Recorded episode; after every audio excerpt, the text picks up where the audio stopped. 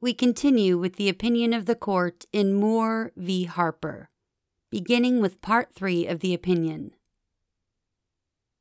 Part 3 The question on the merits is whether the Elections Clause insulates state legislatures from review by state courts for compliance with state law. Since early in our nation's history, courts have recognized their duty to evaluate the constitutionality of legislative acts.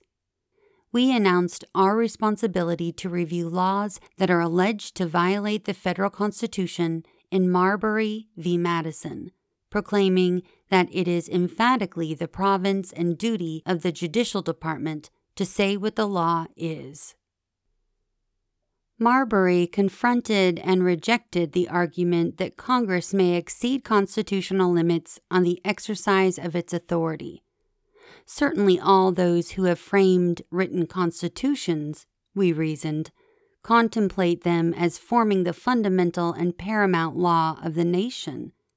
And consequently, the theory of every such government must be that an act of the legislature repugnant to the Constitution, is void.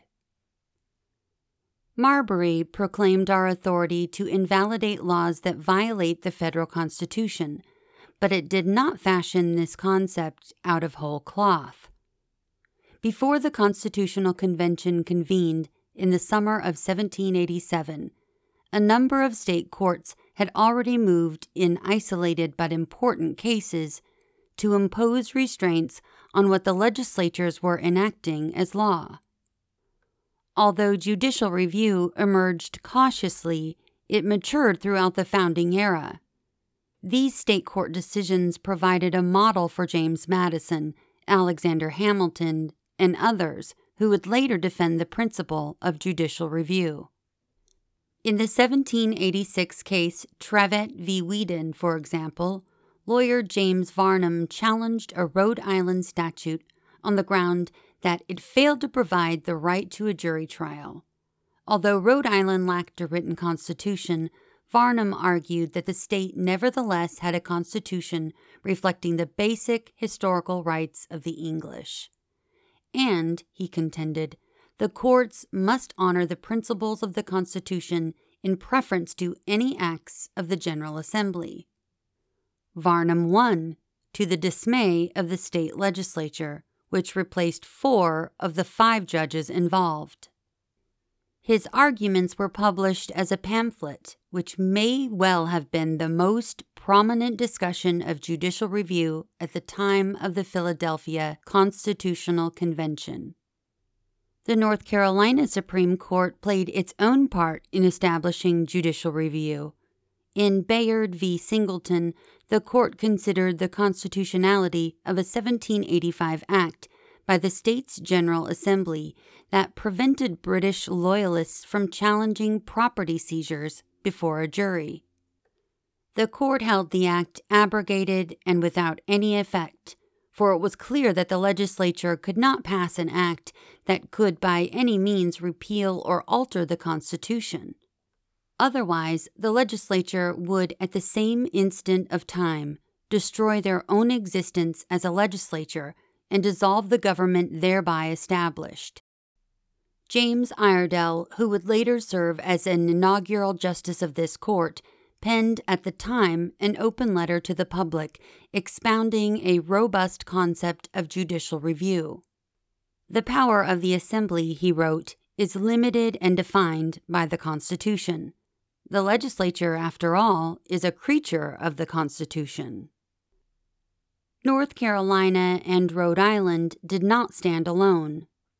All told, state courts in at least seven states invalidated state or local laws under their state constitutions before 1787, which laid the foundation for judicial review. The framers recognized state decisions exercising judicial review at the Constitutional Convention of 1787. On July 17th, James Madison spoke in favor of a federal council of revision that could negate laws passed by the states. He lauded the Rhode Island judges who refused to execute an unconstitutional law, lamenting that the state's legislature then displaced them to substitute others who would be willing instruments of the wicked and arbitrary plans of their masters. A week later, Madison extolled as one of the key virtues of a constitutional system that a law violating a constitution established by the people themselves would be considered by the judges as null and void. Elbridge Gerry, a delegate from Massachusetts, also spoke in favor of judicial review. Known for drawing a contorted legislative district that looked like a salamander, Gerry later became the namesake for the gerrymander. At the convention, he noted that in some states, the judges had actually set aside laws as being against the Constitution. Such judicial review, he noted, was met with general approbation. Writings in defense of the proposed Constitution echoed these comments. In the Federalist Papers, Alexander Hamilton maintained that the courts of justice have the duty to declare all acts contrary to the manifest tenor of the Constitution void. This doctrine of judicial review, he also wrote, was equally applicable to most, if not all, the state governments state cases, debates at the convention, and writings defending the Constitution all advanced the concept of judicial review. And in the years immediately following ratification, courts grew assured of their power to void laws incompatible with constitutional provisions. The idea that the courts may review legislative action was so long and well established by the time we decided Marbury in 1803 that Chief Justice Marshall referred to judicial review as one of the fundamental principles of our society. Part 4 We are asked to decide whether the Elections Clause carves out an exception to this basic principle. We hold that it does not.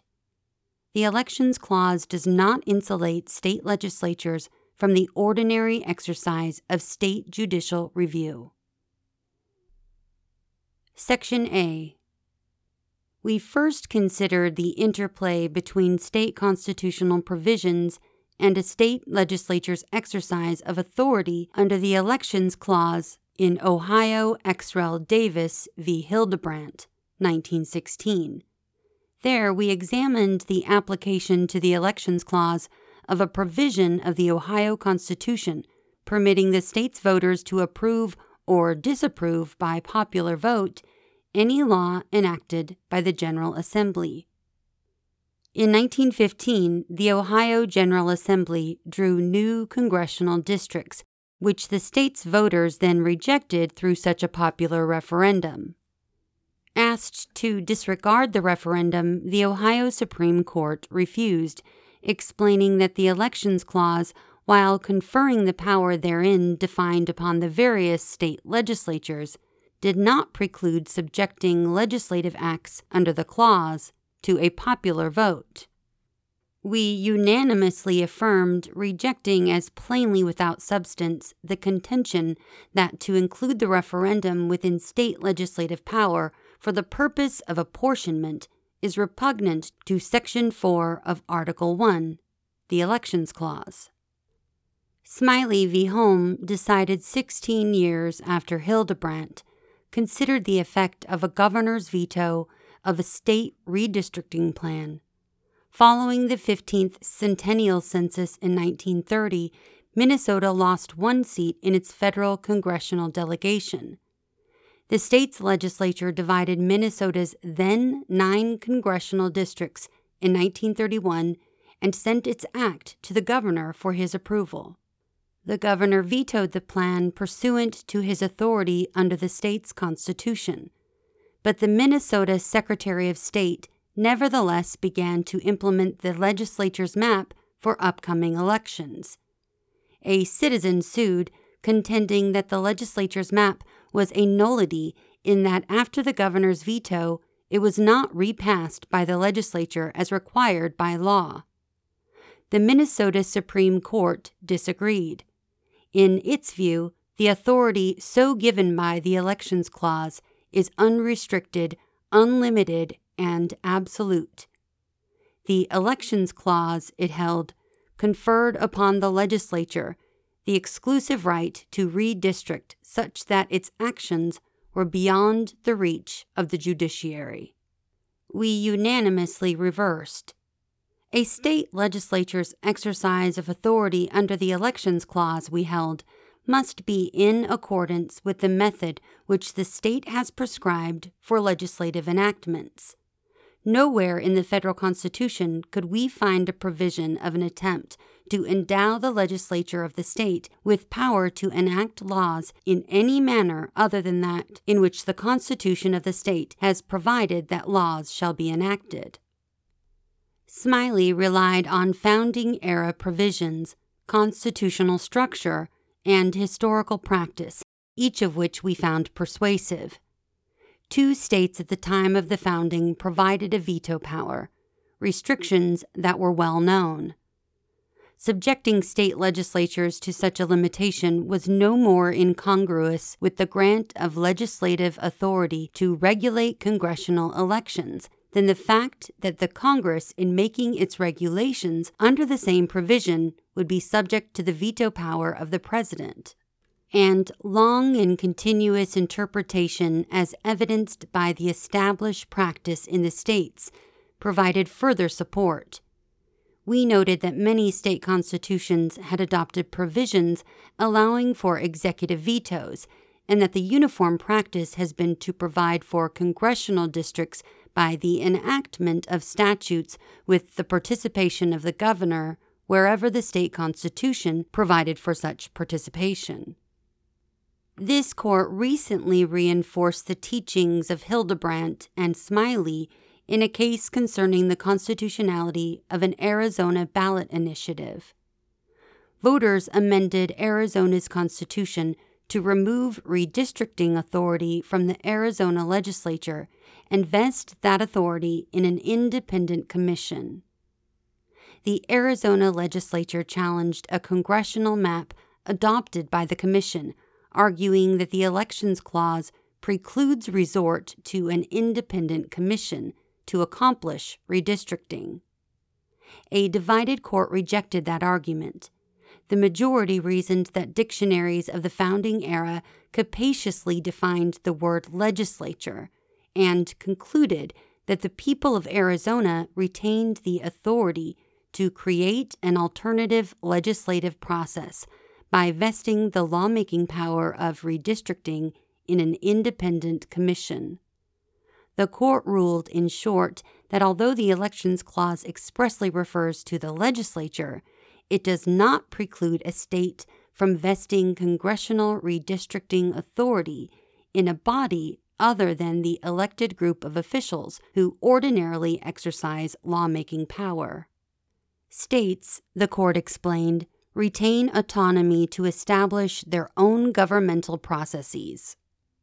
The significant point for present purposes is that the court in Arizona State Legislature, the Arizona Redistricting Commission, recognized that whatever authority was responsible for redistricting, that entity remained subject to constraints set forth in the state constitution. The court embraced the core principle espoused in Hildebrandt and Smiley that redistricting is a legislative function to be performed in accordance with the state's prescriptions for lawmaking, which may include the referendum and the governor's veto. The court dismissed the argument that the Elections Clause divests state constitutions of the power to enforce checks against the exercise of legislative power. Nothing in the Elections Clause instructs, nor has this court ever held, that a state legislature may prescribe regulations on the time, place, and manner of holding federal elections in defiance of provisions of the state's constitution. The reasoning we unanimously embraced in Smiley commands our continued respect. A state legislature may not create congressional districts independently of requirements imposed by the state constitution with respect to the enactment of laws.